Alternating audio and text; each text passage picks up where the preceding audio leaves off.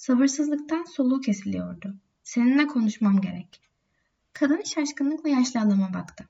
Bembeyaz alnı ter damlacıklarıyla ıslanmıştı. Bakışları çıldırmış gibiydi. Ne istiyordu ki şimdi? Neden onları rahatsız ediyordu? Tam geçiştirmek için bir laf edecekti ki adamın gözlerinde çok tehlikeli, çok rahatsız edici bir şeyler gördü. Daha az önce yaşadığı patlamayı da hatırlayınca istemese de onunla gitmek zorunda kaldı. Önce adamlara dönüp özür dileyerek affedersiniz baylar bir dakika sürecek dedi. Öfkeden delirmek üzere olan yaşlı adam onlardan özür diliyor diye geçirdi içinden. Masadayken benden özür dilememişti. Bu kadın için sokaktaki köpekten, üstüne basıp geçtiği bir paspastan farkım yok. Ama hepsi haklı. Bütün bunları sineye çekiyorsam hepsi haklı. Karısı kaşlarını kaldırmış gergince bekliyor. Yaşlı adamsa öğretmeniyle karşı karşıya olan bir öğrenci gibi dudakları titreyerek öylece duruyordu. Ee diye sordu kadın sonunda. Ben onlarla ben onları dedi kekeleyerek. O insanlarla hmm, zaman geçirmenizi istemiyorum. Hangi insanlarla? diye sordu kadın. Bilinçli olarak anlamamazlıktan geliyor. Adama sanki onu gücendirecek bir şey söylemiş gibi bakıyordu. Onlarla işte dedi adam. Başıyla salonu işaret ediyordu. Doğru bulmuyorum, istemiyorum. Peki neden? Hep bu sorgulayan ses tonu diye geçirdi adam içinden. Öfkelenmişti. Yalnızca hizmetçiymişim gibi. Sonra heyecanlanarak yine kekelemeye başladı. Nedenlerim var. Ee, bana ters bunlar. Ernan'ın o insanlarla görüşmesini istemiyorum. Başka bir şey söylemek zorunda değilim. O halde üzgünüm dedi kadın ters ters. Ama ben o beyefendileri son derece kibar buluyorum. Üstelik hepsi yaşadığımız yerdeki insanlardan daha soylu bir kesimden geliyorlar. Soylu kesilmiş. Avare onlar. O üçü, onlar. Öfkesi onu boğacaktı sanki.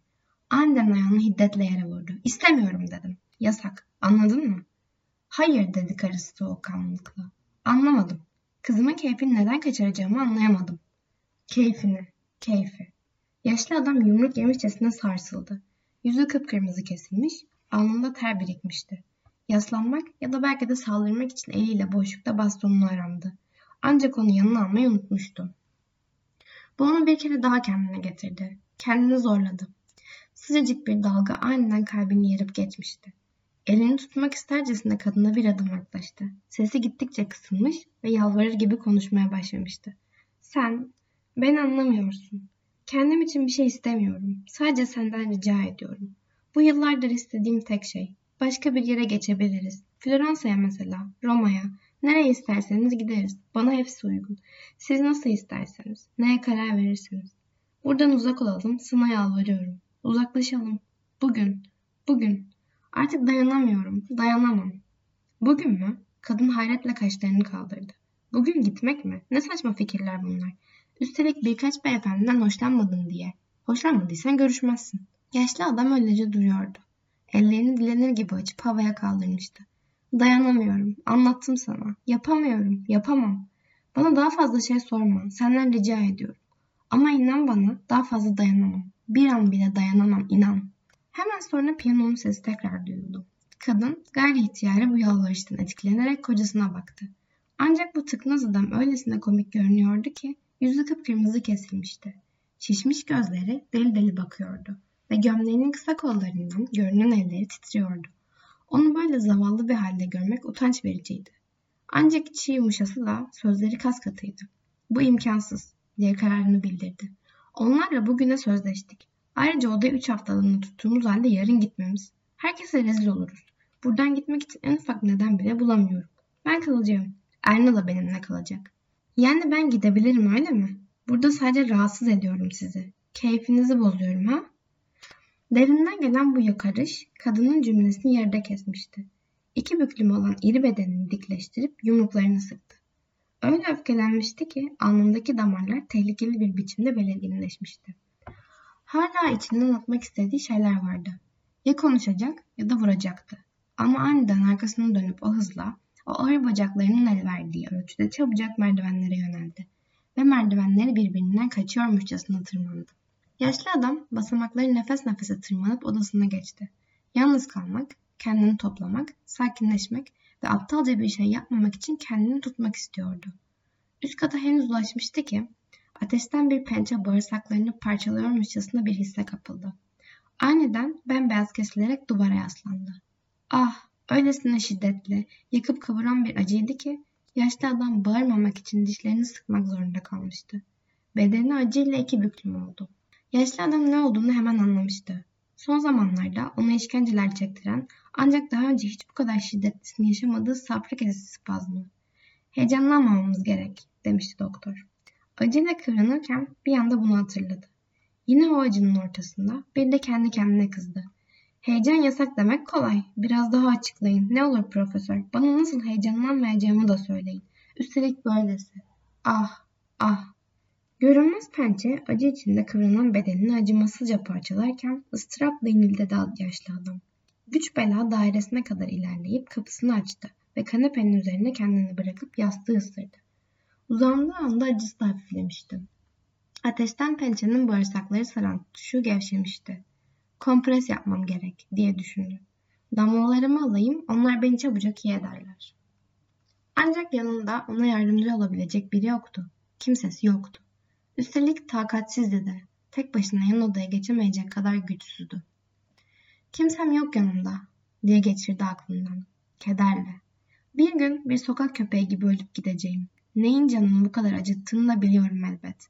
Safra kesesi değil üstelik. İçimde büyüyen ölüm bu. Artık bitmiş bir adamım. Biliyorum. Hiçbir profesör, hiçbir ilaç çare olamaz bana. 65 yaşına geldikten sonra sağlığını geri kazanamaz insan.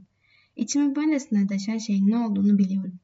Önümde bu ölüm ve ömürden bile sayılmayacak birkaç yılım var sadece. Sonrası ölüm olacak. Sadece ölüm. Zaten ne zaman, ne yaşadım ki ben? Kendim için yaşadım mı hiç? Ne için harcadım hayatımı? Varsa yoksa para kazanmak için çalıştım. Para, para. Hep başkaları için kazandım. Şimdi ne yardım olacak bana?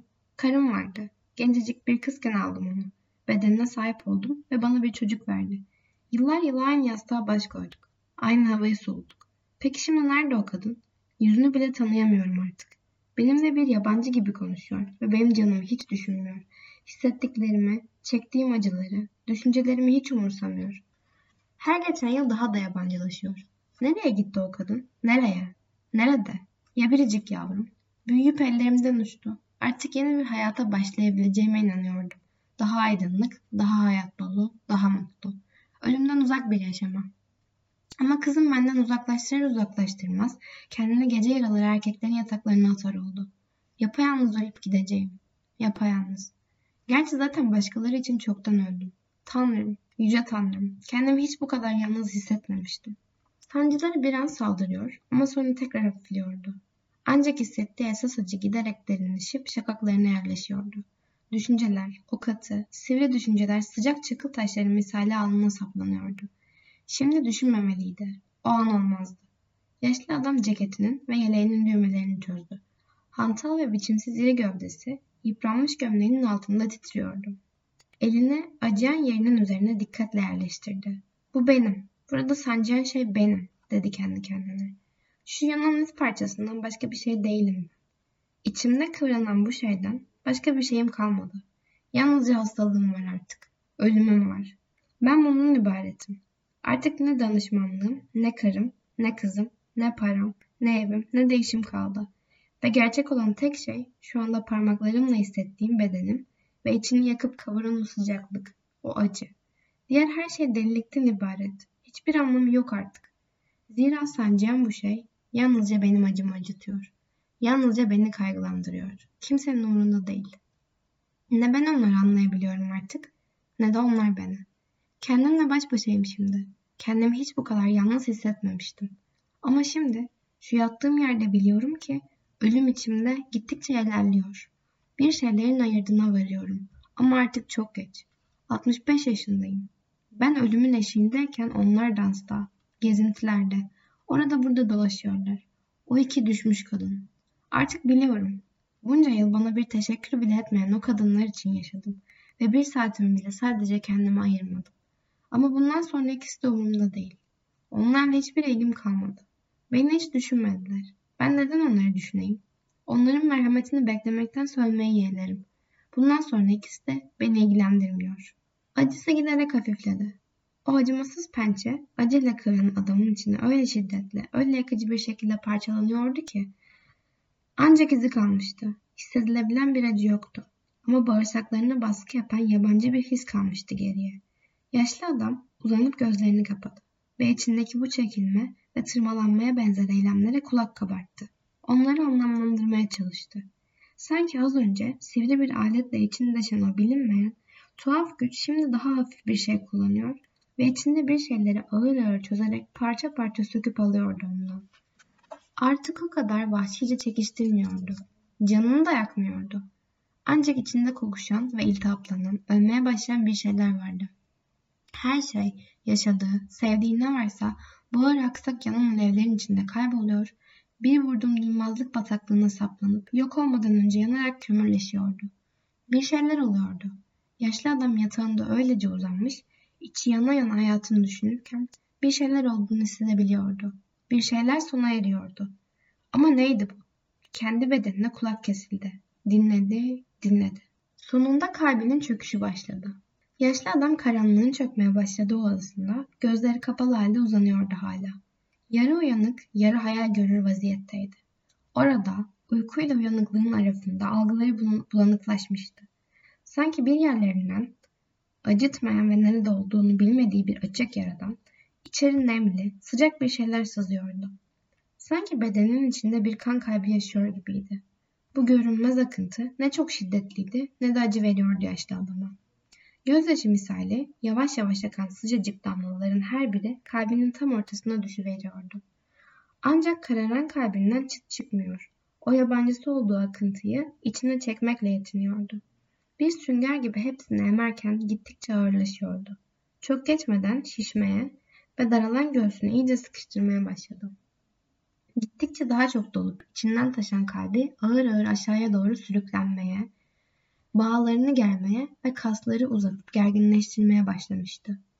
Gitgide şişen, adeta devasa boyutlara ulaşan acı yolu yüreği kendi ağırlığını taşıyamıyordu artık. Şimdi ise aynı ağırlık. Ah ne kadar acı veriyordu. Etinin incecik liflerini koparıp ondan ayırıyordu. Çok ağır hareket ediyordu. Fırlatılan bir taş ya da dalından kopan bir meyve gibi değildi düşüşü. Hayır. Son raddesine kadar sıvıyla dolmuş bir sünger misali bir boşluğun içine ağır ağır sürükleniyor. Kendisinin dışında var olan bir bilinmeze, engin ve sonsuz bir gecenin içine düşüyordu. Derken sıcacık atan kalbinin olduğu yere bir anda korkunç bir sessizlik çöktü. Soğuk, ürkütücü bir boşluk yerleşmişti sanki yerine. Kalbi ne atıyordu ne de şıp şıp damlıyordu. İçi adeta suspus olmuş, bütünüyle ölmüş gibiydi. Titreyen göğsü ise bu sessiz, anlaşılmaz hiçliği bomboş ve kapkara bir bulut misali örtüyordu. Gördüğü düş öylesine güçlüydü. Yaşadığı kafa karışıklığı öylesine derindi ki yaşlı adam kendine gelince istemsizce kalbi hala yerinde mi diye kontrol etmek için sol tarafını yokladı. Ama Tanrı'ya şükür ki hala atan bir kalp vardı sol yanında. Parmaklarının altında ritim katışlarını hissedebiliyordu. Ancak yine de aslında kalbi yerinde değilmiş de hiçlikte atan herhangi bir şeyi duyumsuyormuş gibi bir hisse kapıldı. Zira olanlar tuhaftı. Aniden bedeni kendisinden ayrılmış gibi gelmişti. Artık ne acı duyuyor ne de herhangi bir anı sinirlerini geriyordu.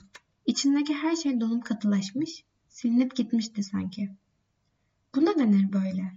diye geçirdi içinden. Nasıl acı çekiyordum, içim yanıp tutuşuyordu. Bütün kaslarım gerilmişti. Şimdi ne oldu bana böyle? Bir boşluğu dinlercesine eskiden kalan bir sesi duyabilecek mi diye kendini dinledi.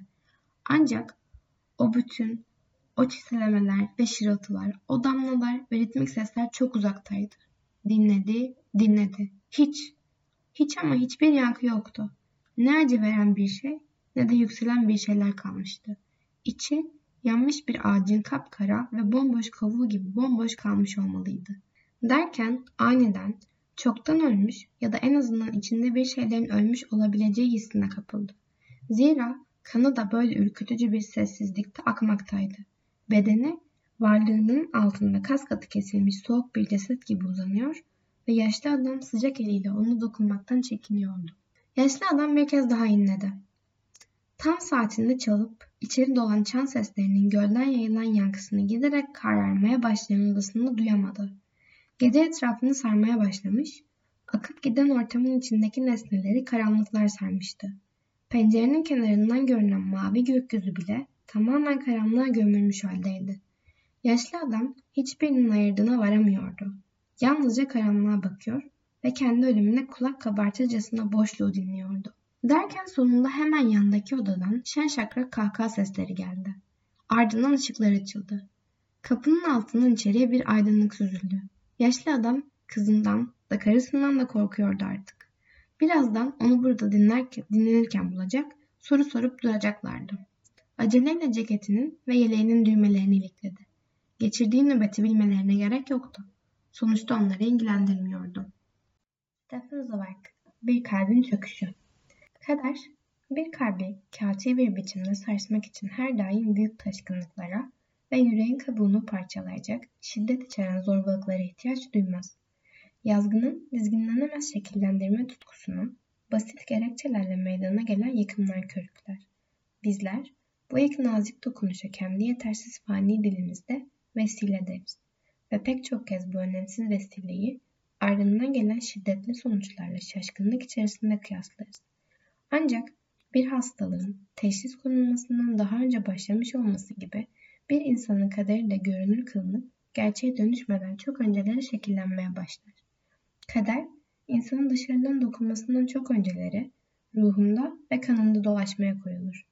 Onu fark edince insan kendini savunmaya geçer ve bu genellikle beyhudedir. Yaşlı adam adı Salomonson olsa da çevresindekiler tarafından genellikle gizli devlet danışmanı diyordu. Ailesiyle birlikte Paskalya tatili için gittiği Otel Gardon'da gece yarısı bedeninde şiddetli bir sızı duyarak uyandı. Bedeni keskin kazıklara bağlanmış gibiydi.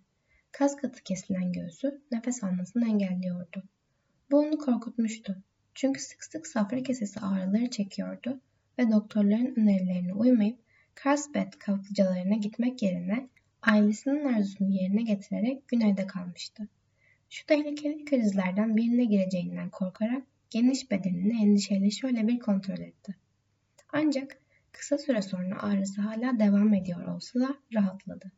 Pek alışık olmadığı İtalyan yemekleri nedeniyle midesindeki şişkinlik yüzünden ya da seyahate çıkan insanların çoğunun başına gelen basit bir gıda zehirlenmesi nedeniyle ciğerleri sıkışmıştı yalnızca. Rahatlayarak titreyen ellerini bedenin iki yanına bıraktı. Ancak baskı devam ediyor ve nefesini hala zorluyordu. Yaşlı adam bu sebeple biraz olsun hareket edebilmek için sızlanarak güçlükle yataktan kalktı.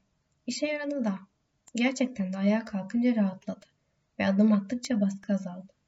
Ancak karanlık odada hareket alanı kısıtlıydı. Yanındaki yatakta uyuyan karısını uyandırıp boş yere endişelendirmek de istemiyordu.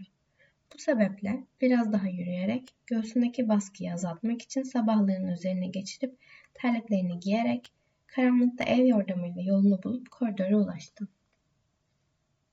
Karanlık koridora açılan kapıyı açtığı anda kilise çanının sesi ardına kadar açık olan pencerelerden içeri doldu. Dört kez çalan çanın ilkin gürültüyle yankılanan sesi hemen sonra gölün suları üzerinde kaybolup gitti. Saat sabahın dördüydü. Uzun koridor zifiri karanlıktı. Ancak sabah gördüğü haliyle hatırladığı için yaşlı adam koridorun dümdüz ve geniş olduğunu biliyordu. Böylece herhangi bir aydınlatmaya ihtiyaç duymaksızın yürüdü ve derin nefesler alarak koridorun sonuna kadar gitti. Sonra bir kez daha gidip geldi. Sonra bir kez daha. Bu sırada göğsündeki baskının azaldığını fark ederek rahatlamaya başlamıştı. Yaşadığı acı neredeyse geçmek üzere olduğundan tam tekrar odasına dönmeye hazırlanıyordu ki bir gürültü duyunca korkarak duraladı. Gürültü, karanlığın içinden bir yerlerden gelen bir fısıltı gibiydi. Oldukça sessizdi. Ancak duyulmayacak gibi de değildi. Bir şey döşemeye gıcırdatıyor, fısıldıyordu. Derken bir hareketlenme oldu ve bir an sonra hafifçe aralanan kapının ardından incecik bir şerit halindeki ışık karanlığın içine sızdı. Bu da neydi böyle? Yaşlı adam gayri ihtiyari olarak bir köşeye çekildi. Meraktan ziyade gecenin bu saatinde yürüyüş yapmaktan duyduğu utanç yüzünden saklanma gereği duymuştu o kadar. Ancak yine de ışığın koridoru aydınlattığı o kısa anda bembeyaz geceliğiyle odadan çıkan ve koridorun sonuna kadar ilerleyip gözden kaybolan kadını istemeden görmüş oldum. Gerçekten de koridorun en ucundaki kapılardan birinin daha tokmağı hafifçe gıcırdadı. Ardından her yer yine karardı ve sessizliğe gömüldü. Yaşlı adam bir anda kalbine bir darbe almışçasına sendelemeye başladı. Koridorun en ucunda, kapı tokmağının haince gıcırdadığı o noktada, tam orada, kendi odası, ailesi için tuttuğu üç odalı daire vardı. Karısını birkaç dakika önce uyur vaziyette yatağında bırakmıştı. Yani muhtemelen, hayır karıştırmış olması mümkün değildi. O beyaz geceliğiyle yabancı bir odada yaşadığı maceradan dönen kişi Erna'dan, yani daha 19'unda bile olmayan kızından başkası olamazdı. Yaşlı adamın bütün vücudu titriyordu. Dehşete düştüğünden her yanı buz kesmişti. Kızı Erna, evladı, o ışık saçan neşe kaynağı evladı. Hayır, bu mümkün değildi. Biriyle karıştırmış olsa gerekti. Yabancı bir odada ne iş olabilirdi ki? Şayet orada. Saldırgan bir hayvanı kovalarcasına kendi düşüncelerini de zihninden kovmak istedi. Ancak gizlice dışarı süzülen o hayaletimsi silüetin görüntüsü şakaklarında zonkluyordu. Onu unutması da, zihninden atması da imkansızdı artık. Emin olmak zorundaydı. Koridorun duvarından destek alarak ilerlerken güçlükle nefes alıyordu. Kızının kendi odalarının yanındaki odasına kadar geldi. Ne ürkütücüydü. Tam burada, tam bu kapıdan, yalnızca bu kapının altından koridora incecik bir ışık sızıyor ve anahtar deliğinden görünen beyaz nokta ise olan biteni işaret ediyordu.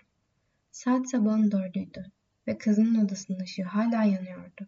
İşte bir kanıt daha. İçeriden elektrik düğmesinin sesi geldi ve ışık çizgisi iz bırakmaksızın ortadan kayboldu. Hayır, hayır bunun faydası olmayacaktı. Bu Erna'ydı. Erna, onun kızı. Gecenin bir yarısı yabancı bir yataktan çıkıp kendi yatağına dönmüştü. Yaşlı adam korku ve dehşet içinde ürperiyordu. Aynı anda bedeninin her bir gözeneğinden terler boşanıyordu. İçinden gelen ilk şey kapıyı kırıp o utanmaz kızı pataklamaktı. Ancak geri gövdesinin altındaki bacakları tir tir titriyordu. Bedenini odasına ve yatağına atacak gücü zar zor buldu kendinde. Uyuşan duyularıyla yere serilen bir hayvan misali başını yastığa bırakıverdi. Yaşlı adam yatağında hareketsizce yatıyordu. Gözlerini karanlığa dikmişti. Yanında uzanan karısı sakince nefes alıp veriyordu. Adam önce onu sarsarak uyandırmayı ve öğrendiği korkunç şeyi ona anlatıp acısını içinden atabilmeyi istedi. Ancak bu korkunç gerçeği yüksek sesle kelimeleri nasıl dökecekti? Hayır, asla. O sözcük dudaklarından asla çıkmayacaktı. Peki ama ne yapacaktı? Ne yapmalıydı? Bir şeyler düşünmeye çalıştı. Ama düşünceleri kör yarasalar misali birbirlerine çarpıp duruyordu. Bu öylesine çekim bir olaydı ki Erna, o uysal ve iyi yetiştirilmiş, hassas çocuk. O ne zaman karmaşık cümleleri güçlükle takip eden minik pembe parmağını defterinin üzerine gezdirirken uyuyakalmış halde bulmuştu. Ne zaman açık mavi şirin elbisesiyle okuldan alıp şekerciye götürmüş, ne zaman şeker bulaşan dudaklarıyla yanağına o çocuksu öpücüğü kondurmuştu. Hepsi daha dün yaşanmamış mıydı? Hayır, aksine aradan yıllar geçmişti. Ancak daha dün, evet daha dün çocukça bir tavırla ona vitrinde gördüğüm mavili sarılı kazağı alması için adeta yalvarmamış mıydı? Ellerini birbirine kenetleyip de asla karşı koyamadığı o kendinden emin gülüşüyle ''Babacığım lütfen, lütfen'' dememiş miydi? Ama şimdi kapısının birkaç metre ötesinde yabancı bir adamın yatağında çılçıplak halde inlerken ''Tanrım, Tanrım'' diye sızlandı yaşlı adam istemsizce. Utanç verici, bu utanç verici. Benim evladım, benim hassas, herkesten sakındığım çocuğum bir adamla. Kim bu? Kim olabilir? Üç gündür Gardon'dayız ve buradaki o züppelerle daha önce tanışmıyordu bile. Ne o dar kafalı Kont Ubaldi'yi, ne İtalyan askeri ne de Mekelunglu süvariyi tanıyordu. Ama ikinci gün o baloda, orada tanıştılar. Ve Erna hemen biriyle, hayır, daha önceden başlamış olsa gerek, evde. Bense bir şey bilmiyorum. Hiçbir şeyden haberim yok. Aptalım ben, aptal. Zaten onlar hakkında ne biliyorum ki ben? Bütün gün onlar için çalışıyorum. Ofiste 14 saat geçiriyorum. Eskiden de trenlerde elimde numunelerin olduğu bir çantayla dolaşır dururdum. Sırf onlara para götürmek için. Para. Daha güzel elbiseler alabilsinler, daha zengin yaşayabilsinler diye. Peki, ben akşam eve yorgun argın dönünce ne oluyor? Evde bile olmuyorlar. Tiyatroda, baloda ya da eğlencede oluyorlar. Bütün gün ne yaptıklarını biliyor muyum sanki? Ama artık gencecik ve temiz evladımın bir sokak kadını gibi geceleri erkeklere gittiğini öğrendim. Ah ne utanç verici. Yaşlı adam sızlanıp durdu. Aklına gelen her yeni detayla birlikte daha da yaralanıyordu. Kanlar içinde kalan beyni açıkta kalmış da içinde kıpkırmızı kurtlar dolanıyormuş gibiydi. Peki ama bunları neden katlandım? Neden ben burada acıyla kıvranırken onun o arsız bedeniyle huzurla uyumasına izin veriyorum? Neden hemen peşinin odasına gidip ayıbını yüzüne vurmadım? Neden kemiklerini kırmadım? Çünkü zayıfım. Korkan tekiyim. Onlara karşı her zaman iradesizdim. İkisini de ne yapsalar affettim. Kendi hayatım berbat olsa da onlarınkileri kolaylaştırdığım için kendimle gurur duyuyordum çünkü. Tırnaklarımla kazıyarak kuruş kuruş kazandım her zaman. Ancak sırf onları mutlu etmek için ellerimi koparmalarına bile razı gelirdim. Ama onlar zenginleştikleri gibi benden utanır oldular. Onlara göre yeterince şık değildim. Eğitimsizdim. Nereden ne öğrenecektim ki? 12 yaşındayken okuldan alındım ve para kazanmak için çalışmak zorunda kaldım. Para, para, para. Önce numuneleri taşıdığım bavulla köy köy dolaşarak, sonra kendi işimi yapmaya başlayınca şehir şehir gezerek satış yaptım. Onlarsa gelirimiz biraz artıp da kendi evimizi alınca eski, onurlu ve güzel soyadımı da istemediler. Kendime sırf hanımlar bayan solon olsun olarak anılmasınlar, soylu gibi davranabilsinler diye gizli devlet danışmanı, danışman sıfatını satın almak durumunda kaldım. Ah soyluluk, soylular. Üstelik onların yüksek sosyetede soyluluk gösterilerine karşılık annemin Tanrı cennetine kabul etsin, babama ve bize nasıl baktığını, evini nasıl çekip çevirdiğini anlattığımda bana güldüler. Onlara göre geri kafalıymışım. Çok geri kafalısın babacığım derdi hep bana Erna. Evet, geri kafalıyım, evet. Şimdi de evladım, benim tek yavrum tanımadığı bahriyelerle tanımadığı yataklarda. Ah utanç vereceğim, utanç vereceğim. Yaşlı adam göğsünü sıkıştıran acıyla öyle bir iç geçirdi ki yanında yatan karısını uyandırdı. Ne oluyor? diye sordu karısı sersemliğin üzerine atamadan. Yaşlı adam hiç kıpırdamadı ve nefesini tuttu. Düşünceler kurtçuklar misali kafasında dolanırken çektiği acının zafiri karanlık mezarında sabaha kadar öylece uzandı. Sabah kahvaltı masasına ilk o geldi. İç geçirerek oturdu. Her bir lokmada midesi kalkıyordu. Yine yalnızım diye geçirdi içinden. Hep yalnızım. Sabahları ben buraya giderken onlar gittikleri tiyatrolardan, danslardan yorgun düşmüş halde keyifli uyuyorlar. Akşamları eve döndüğümde ise onlar çoktan evden çıkmış ve soylu ortamlarına girmiş olurlar. Oralarda bana ihtiyaçları olmaz zira. Ah para, lanet olası para kirletti ikisini. Bana yabancı oldular. Akılsız ben kendi kendime tükettim. Onlar böyle kötü olsun diye ben kendimi fakirleştirdim. Boşa geçen 50 yıl. Köle gibi çalıştım. Kendime bir gün bile ayırmadım ve şimdi burada yapayalnızım. İyiden iyiye sabırsızlanıyordu artık. Neden gelmedi? Onunla konuşmak istiyorum. Onu anlatmalıyım. Buradan hemen gitmek zorunda olduğumuzu söylemeliyim. Neden gelmedi bu? Belki de hala yorgundur. Gönül rahatlığı, rahatlığıyla uyuyordur hala. Benimse kalbim paramparça olmuş. Ahmağım ben. Üstelik annesi de saatlerce bakım yapar durur. Duş yapması gerekir, ütüsünü, manikürünü, saçını yaptırması gerekir. 11'den önce inmez aşağıya. Peki bu şaşılacak bir şey mi benim için? Bu şartlarda çocuk ne yapacaktı ki? Ah para, lanet para. O sırada bir ayak sesi duyuldu. Günaydın babacığım, iyi uyudun mu? Biri yan tarafında nazikçe eğildi ve zonklayan şakranı hafif bir öpücük konuverdi. Yaşlı adam gayri ihtiyari başını geri çekti. Kızının Coty marka tatlı parfümü midesini bulandırmıştı. Ardından Neyin var babacığım? Yine keyfim yok? Bir kahve lütfen garson. Bir de jambonlu yumurta. Rahat uyuyamadın mı yoksa? Yoksa kötü bir haber mi var? Yaşlı adam kendini tuttu. Kızına bakmaya cesaret edemeyerek başını eğdi ve sessiz kaldı. Kızının masanın üzerinde duran ellerine, o güzel ellerine baktı. Manikürlü halleriyle beyaz masanın üzerinde şımarık vahşi köpekler gibi kayıtsızca oynaşıyorlardı. Yaşlı adam ürperdi. Bakışları çekini çekinde kızının narin, gencecik kollarında yukarıya kaydı. Çocuklarınki kadar ince kolları, üzerinden ne kadar zaman geçmişti. Gece yatmadan önce sık sık ona sarılan kolları. Nefes alışverişiyle kazanın altında hafifçe yükselip alçalan göğsünün belli belirsiz yükseltisine baktı. Çıplak, çırılçıplak, yabancı bir erkeğe sarılarak, diye geçirdiği içinden kinle. Bütün bu gördüklerime dokunmuş, onları kavramış, okşamış, tatlarını çıkarmış, keyfine bakmış. Benim etim, benim kanım, benim yavrum. Ah yabancı hergeler. Ah, ah. Gayri ihtiyarı bir kez daha iç geçirdi. Neyin var babacığım diye sordu kızı ısrarla, babasını pohpohlayarak. Neyin mi var diye söylendi yaşlı adam içinden. Ancak dışında anlaşılmazca mırıldanmakla yetindi. Hiç, hiçbir şey yok. Ardından kızının soran gözleriyle arasında bir set çekebilmek için panikle gazeteye uzandı. Zira kendini kızının gözlerine bakacak kadar güçlü hissetmiyordu.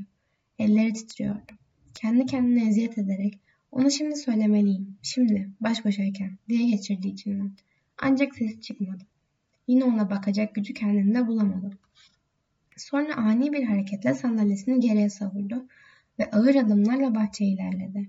Çünkü yanaklarından gözyaşlarının süzüldüğünü hissediyordu.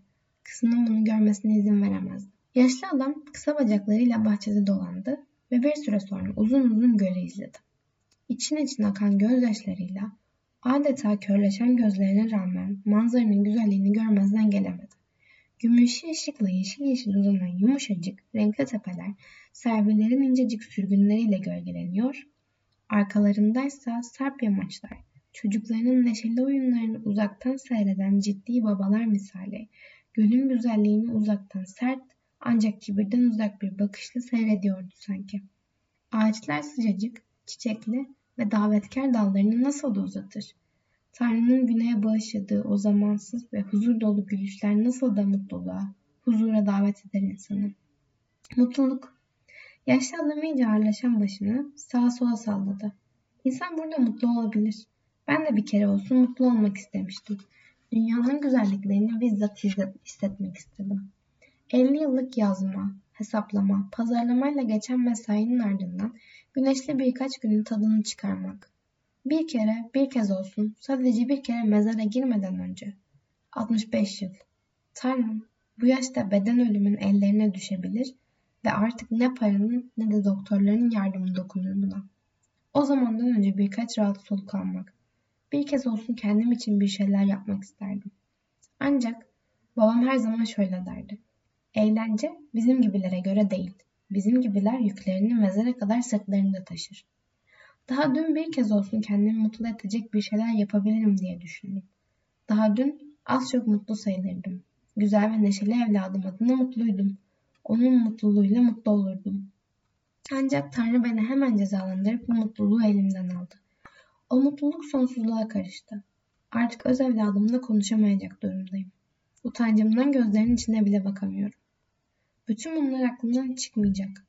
Büroda, evde ve geceleri yatağımda hep şunları düşüneceğim. Şu anda nerede kızım? Nereden geldi? Ne yaptı? Artık evime huzurla dönemeyeceğim. Çünkü kızım orada olacak. Gelip boynuma sarılacak. Onu öyle güzel ve tazecik görünce yüreğim sıkışacak. Bana bir öpücük verince o dudaklarla önceki kimin bütününü düşüneceğim. O yanımda yokken hep korku duyacağım ve gözlerini gördüğümde daima utanacağım. Hayır, insan böyle yaşayamaz. Yaşlı adam kendi kendine bir şeyler mırıldanarak bir sarhoş misali sağ sola sallanıyordu. Gözlerini ara ara göle dikiyor ve gözlerinden mütemadiyen akan yaşlar sakalına süzülüyordu. Sapsız gözlüklerini çıkarmak zorunda kalınca uzağı göremeyen yaşlı gözlerle yolun ortasında öylece durdu. O sırada yoldan geçmekte olan bir bahçıvan çırağı şaşkınlıkla ona bakmış, yüksek sesle gülmüş ve sonra da İtalyanca anlayamadığı şeyler söyleyerek onunla dalga geçmişti. İşte bu yaşlı adamın acı sarhoşluğundan sıyrılmasını sağladı. Gözlüğünü tekrar taktı ve bahçenin kuytu köşelerine ilerleyip insanların kendisini bulamayacağı bir bank aradı. Ancak tam kuytu bir köşeye yaklaşmıştı ki sol taraftan gelen yeni bir kahkahayla irkildi. Tanıdığı bir kahkahaydı bu ve duyduğu anda yüreğini paramparça etti. 19 yıl boyunca dinlediği bir melodiydi bu. Onun canlı ve coşkulu kahkahaları. Sırf bu kahkahaları duymak uğruna o ikisine bir şeyler verebilmek, bu neşeli halini kaygısızca büyütecek kadar bolluğunu kızına verebilmek adına trenlerin 3. sınıf kompartmanlarında Poznan ya da Macaristan'a az mı yolculuk etmişti. Sırf o güzel dudaklar hep böyle gülebilsin diye. Ancak şimdi o kahkaha, o lanetli gülücükler yaşlı adamın bağırsaklarını bir testere misali parçalıyordu sanki. Derken yine o kahkahaya karşı koyamadı. tenis kortundaydı. Çıplak elleriyle tuttuğu raketi oyun dahilinde serbest hareketlerle ileri geri savuruyor, her savuruşunda da coşkulu kahkahaların masmavi semaları yükseliyordu. Bu sırada üç adam onu izlemekteydi. Üzerinde tenis kıyafetleriyle Kontubaldi, vücudunu saran daracık üniformasıyla Bahriyeli asker ve kusursuzca üzerine oturan pantolonuyla süvari. Nevi şahsına münasır bu üç adam etrafına birer heykel gibi dizilmiş, kelebek misali uçarak topla oynaşan kızını hayranlıkla izliyordu. Yaşlı adam da kendini onu izlemeye kaptırmıştı. Yüce Tanrı, o açık renkli incecik